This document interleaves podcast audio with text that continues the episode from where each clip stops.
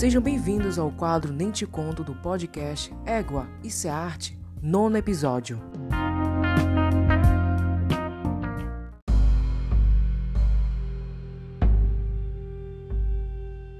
Nesse quadro Nem Te Conto, eu vou falar sobre algumas leituras que li durante esse mês de janeiro, né? ainda estou finalizando algumas. E eu vou começar falando sobre o livro do Candyman, do autor Clive Barker. O Clive Barker ele é o autor de gênero de horror e trabalha temas com bem tenebrosos, bem cenas bem grotescas mesmo.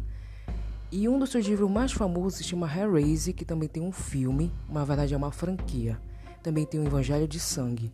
O Candyman foi o segundo livro que eu li dele. Foi uma leitura incrível, até mesmo é, assustadora.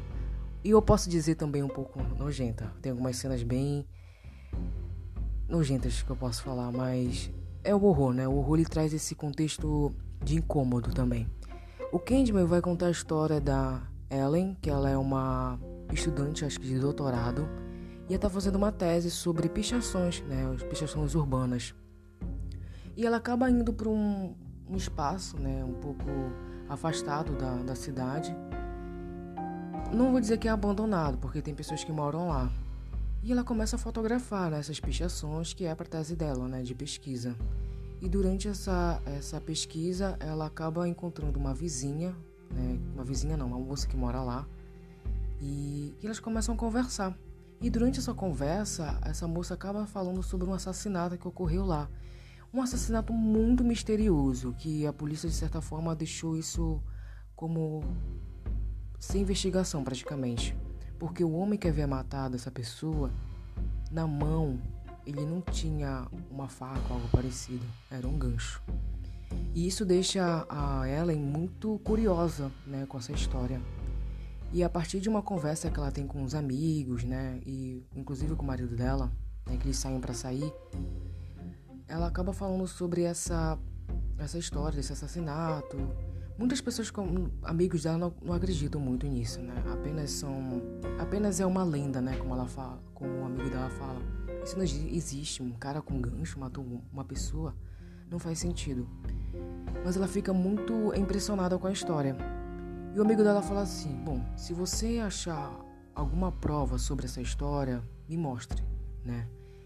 Então a pesquisa da Ellen, né, vai além da pichação, vai aprofundar mais nessa lenda urbana que se tornou, que é o Candyman, atrás desse misterioso assassino, né, com mão de gancho, né, que tem a, além da mão, né, na verdade, na mão não, é, tem um gancho.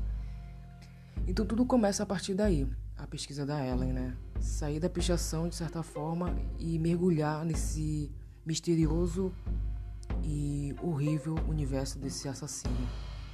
Tem uma cena bem interessante no livro em que ela vai, volta para esse mesmo local, ela começa a fotografar e ela vai andando. E ela acaba entrando num, num lugar um pouco reservado, vazio. Tem um colchão onde uma pessoa já dormiu lá. E ela começa a olhar para as paredes que estão pichadas. E tem uma frase chamada assim: um doce para um doce. É uma frase que desde o início, quando ela fez a pesquisa dela, sempre estava lá. E ela achou que algo fosse relacionado com criança, algo de infância, algo parecido em relação a isso, né? Que alguém pichou. Só que ela começa a ouvir um zumbido, um zumbido de abelha, sabe? Um zumbido bem forte. E adivinha que aparece para ela? O Candyman, o homem com gancho, né?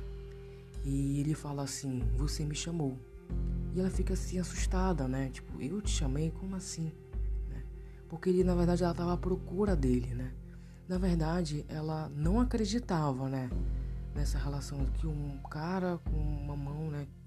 No lugar da mão tem um gancho que mata pessoas, não faz sentido, é apenas uma lenda urbana. E na verdade não é isso, é mais do que isso.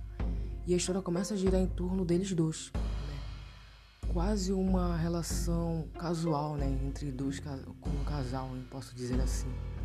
Ele acaba, de certa forma, levar ela para um outro universo. É tipo como se fosse um universo paralelo que ele ficasse, morasse com ela, né? É uma viagem. Eu achei interessante essa história. Tipo uma viagem. Quase um Stephen King da vida, né? Mas é muito interessante porque a pesquisa dela começa a se aprofundar em relação a ele. Então, a lenda se tornou real. A lenda urbana se tornou real do Candyman. E começa essa batalha entre eles dois. O final é muito interessante, eu gostei muito, diferente do filme do Candyman, mas é algo assim impressionante. Eu gostei muito da leitura, eu me diverti. Achei algumas cenas bem nojentas, mas é normal. O Ru, ele, como eu falei, traz isso, esse incômodo. E o Clive Baker, Barker, ele traz esse contexto também do Ru. E é legal que ele trabalha o contexto social, a relação marido-mulher, a relação também da violência, né? Em lugares é, urbanos que são separados um pouco assim da cidade.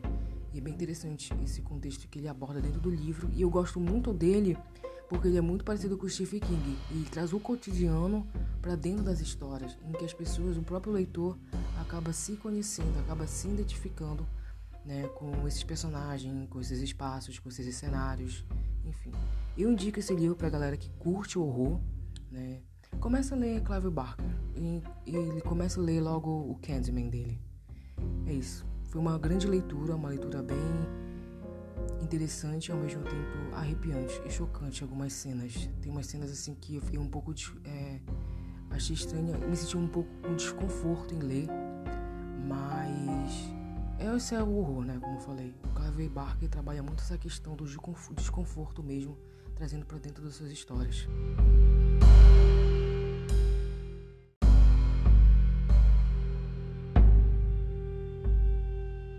Eu falei um pouco sobre né, a minha leitura do horror, que foi sobre o Candyman. Agora a gente vai falar, entrar no universo do mistério e do romance policial. Eu estou falando da uma das autoras mais consagradas do mistério e do romance policial, Agatha Christie, a rainha dos mistérios. O primeiro livro que li da Agatha foi Morte na Rua Rick Horry. É interessante falar dessa história porque foi uma história que me deixou assim um pouco angustiada e ao mesmo tempo mais curiosa em ler mais essa narrativa da Agatha. Eu sempre quis ler a Agatha Christie, mas sempre não achei o momento certo para ler ela. Acho que falta era a relação de amadurecimento, né? Cada leitor tem essa forma de amadurecer suas leituras, conhecer outros gêneros literários e assim vai. Essa história da, do livro A Morte na Rua Hickhorn vai contar a história do detetive Porridge ele é um personagem que sempre está nos livros da Agatha. E começa com a secretária dele digitando uma carta. E ele percebe que tem erros ortográficos. Ele pergunta para ela, né? Por que né, a, a carta está com erros ortográficos? Já que ela é uma pessoa muito atenta, dificilmente a secretária erra.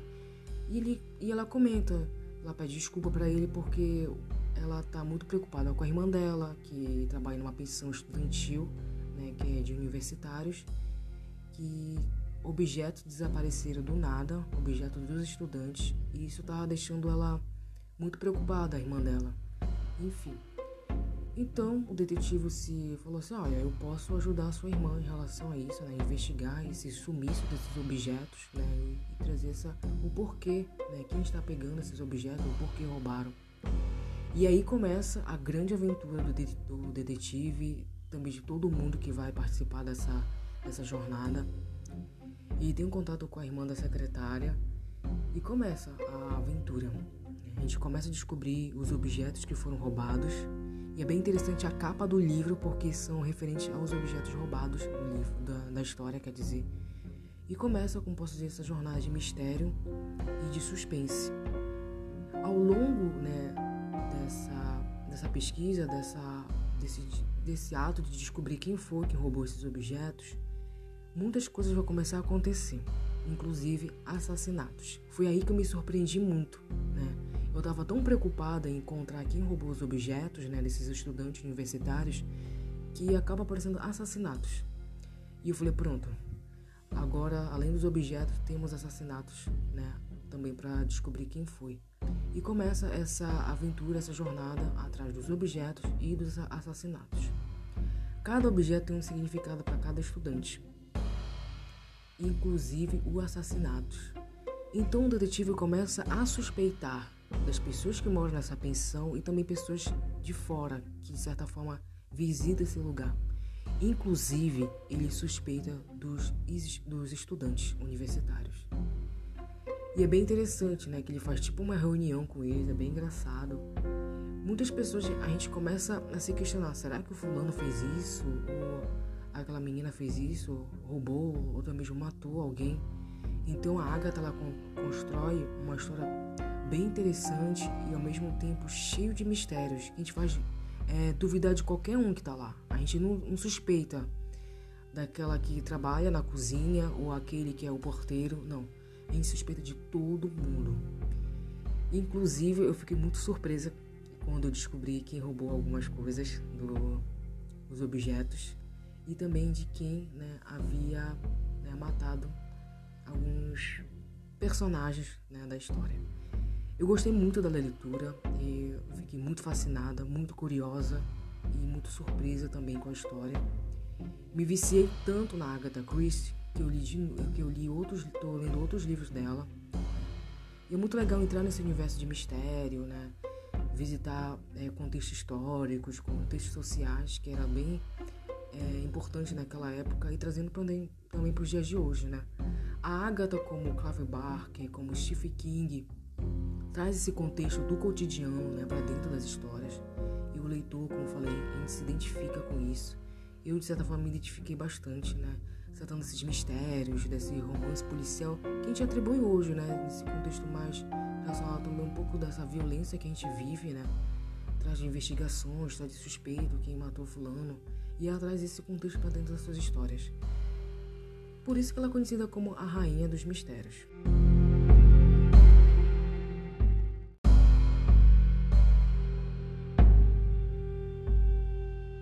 Eu falei sobre livros de horror, mistério, romance policial, agora eu vou falar sobre ficção científica. O livro se chama Poeira Lunar, do autor Arthur Clarke. Vai contar a história da nave Selene, uma nave que leva turistas, né, assim para viajar pelo universo, posso dizer assim. Só que ocorre um acidente nessa nave e a tripulação fica presa, se salva me engano, na Lua. E além de ficarem presos, o oxigênio deles começa a diminuir e o calor aumentar. O capitão pede para os tripulantes não ficarem entrarem em pânico, né? E o resgate é, irá buscar eles. Só que assim, ele é um capitão realista, né? Ele faz de uma certa forma, mas também não pessimista. E ao longo dessa da história, dessa jornada, dessas, dessa nave, desse tripulante, desse capitão, muitas coisas começam a acontecer. Inclusive, uma pergunta muito interessante que o capitão faz para eles. Ele pergunta: qual o motivo de vocês virem né, para a Lua? O porquê vocês queriam vir para a Lua? E todos começam a dizer né, as, suas, as suas histórias, as suas experiências. É bem interessante, algumas até mesmo engraçada. E ao longo dessa jornada, muitas coisas acontecem. Tem um resgate deles, sim.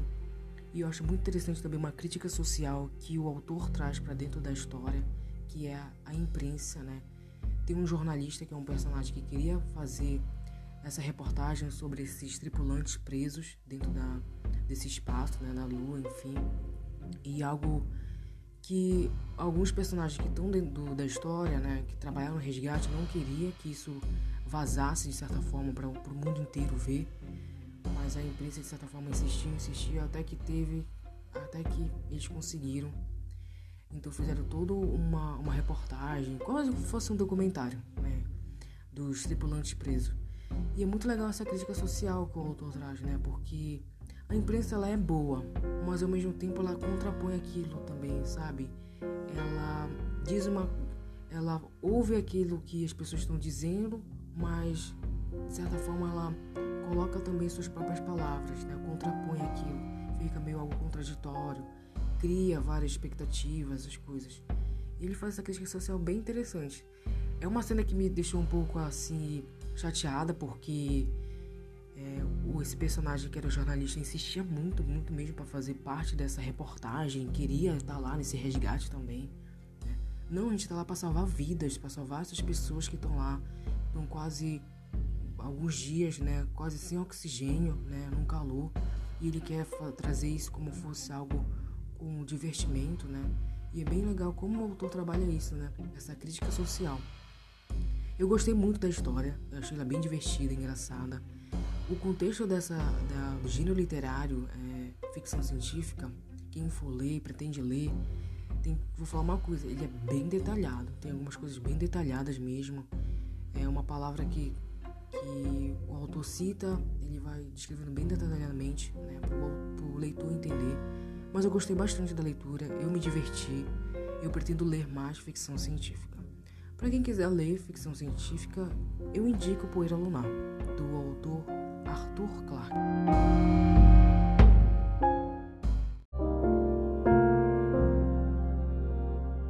E finalizando esse momento leitura, eu queria compartilhar também a minha leitura do projeto pessoal, que é sobre falar livros que retratam temas como suicídio.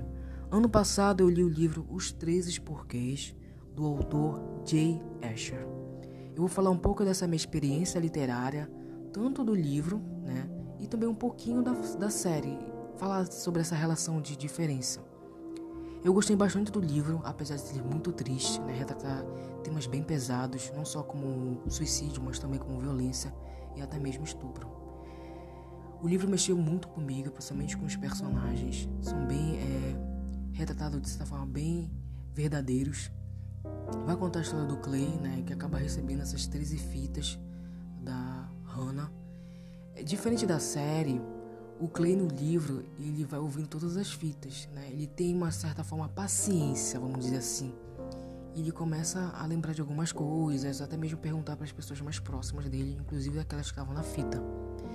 Na série, o Clay, ele é muito impaciente, né? Eu sei que há uma grande diferença entre livro e série. Na série ele fica muito impaciente, quer saber quem fez e quem foi os culpados, ele quer tirar, tirar satisfação, posso dizer assim e não tem tanta paciência como o Clay do livro. Eu gostei bastante, como falei, da história, né? esse contexto da Hannah, vai contando a história da Hannah Baker. Bom, diferente da série, no final da primeira temporada, no qual é o episódio em que ela tira a própria vida, né? O ato do suicídio. Uma cena que eu não gostei, eu acho que deviam ter tirado. É, dela fazendo o próprio, né? Se matando, posso dizer assim. Eu acho que eu não deveria ter, eu acho que eu não havia necessidade de ter. Porque assim, gente, a série fez muito sucesso e ela também foi muito polêmica. É, retratar um tema como suicídio, ele é um pouco complicado. Você tem que ter conhecimento e também uma forma de delicadeza para trabalhar isso. Eu achei importante a série trabalhar isso, não vou negar. Mas como foi retratado, eu não gostei. Acho que no início da, da primeira temporada, desde o início mesmo, os atores já deveriam ter falado assim: olha, a série que você vai assistir retrata violência, estupro, suicídio. Se você não está bem mentalmente, não assista. Isso só foi colocado quando a série ficou a ter fama. Então, achei até um pouco complicado isso. Ao longo das outras temporadas, são, são quatro temporadas, né? Começaram a colocar os atores falando. Enfim, diferente do livro, né? O livro acho que vai retratando mais essa coisa mais profunda, né? E eu fiquei muito triste, eu fiquei muito tocada muito com os personagens do livro. Né? Tem alguns personagens que não estão na série, mas estão no livro. Eu gostei muito da narrativa, eu gostei bastante como o autor teve a delicadeza de trabalhar esses temas. Eu fiquei com muita tristeza né, em relação a Hannah Baker. Quantas pessoas a gente já não viu ouviu falar ou já viu mesmo ranas por aí, é mesmo? Ou até mesmo Clays, né, tentando ajudar. Eu particularmente gostei muito do final do livro, né? Abriu uma esperança assim pro Clay e para todos que que são os personagens daquela daquela história. Diferente da série, que a série mostrou poucos pontos positivos, muitos pontos negativos. A série para mim deveria ter terminado na primeira temporada é assim, quando faz sucesso, gosta de alongar totalmente a série, fazer segunda temporada, terceira, quarta, enfim. Pra mim, ela devia ter terminado na, na primeira temporada. Mas enfim, né? Eu assisti as quatro temporadas, não pretendo assistir de novo, porque são temas bem profundos, bem é, fortes, e não é algo que eu certamente curto muito assistir. Eu assisti mesmo por curiosidade, e a mesma coisa como foi a leitura dos Três Porquês. Foi uma leitura muito boa, muito interessante e ela entrou para minha lista de leituras especiais, porque ela significou muito para mim, sabe? Retratar esses temas que são muito importantes e muito importantes ser falados. Eu gostei também no final do livro que tem uma tipo um bate-papo com o autor, né? E uma das perguntas foi bem interessante, né? Ele teve essa preocupação, né, de lançar esse livro porque fala sobre suicídio e poucos livros falam sobre esses temas. Mas na verdade ele teve muitas é, respostas positivas, inclusive de pais, é, professores, bibliotecários, né, que trabalham em bibliotecas, jovens lendo. A gente pode retratar temas como violência, estupro, até mesmo suicídio, mas de uma certa forma atenta e delicada, né? Porque e conhecer o assunto sobre isso. Não é colocar, jogar numa história e pronto acabou. Não, a gente tem que colocar uma delicadeza em falar sobre isso, porque não é só os jovens também que vão ler, adultos também vão ler. Então acho que são assuntos sérios que deveriam ser abordados. Por que eu tô falando sobre esse livro, né? Ah, Anderson, mas não é, como sempre falo, o Setembro Amarelo. Sempre devemos falar sobre esses assuntos, sempre. Não só por causa de cada mês referente, que significa a cada um desses, desses temas, como Setembro Amarelo, né? Que é o contra o suicídio. Mas já sempre devemos falar, sempre devemos dialogar com as pessoas. O diálogo é muito importante, gente, muito importante mesmo. E finalizo o nosso momento leitura com os 13 porquês do autor J. Asher.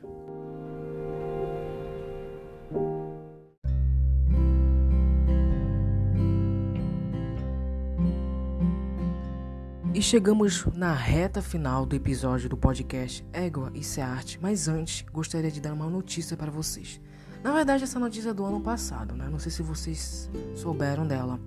A obra, né, A Caipirinha, de 1923, da Tarsila da Amaral, foi vendida por 57,5 milhões de reais. Foi a maior, foi o maior valor já pago por uma obra de arte. Eu gosto muito dessa obra dela, Caipirinha, porque ela é a essência de Tarsila do Amaral. É a Tarsila infância, a Tarsila criança. E é a Tarsila que nunca deixou de ser que ela era. Mesmo ela viajando para vários lugares do mundo, sendo artista modernista, sendo artista que pintou um dos quadros mais famosos da arte moderna, que foi o Abapuru, ela nunca deixou de, de ser de quem ela era. Ela sempre falou, eu sempre vou ser a caipira. Sempre ela falou. E eu finalizo esse episódio falando sobre essa notícia da Tarsila, que é uma honra imensa ser fã dela, do trabalho dela. E vamos chegar também na reta final da temporada do podcast, né? Segunda temporada. Falta mais um episódio pra gente finalizar. E eu tô muito, muito feliz mesmo de ter compartilhado essas leituras, esses movimentos artísticos com vocês. A terceira temporada tá vindo, né? Vamos falar sobre arte moderna. E é isso, pessoal. Até o próximo episódio.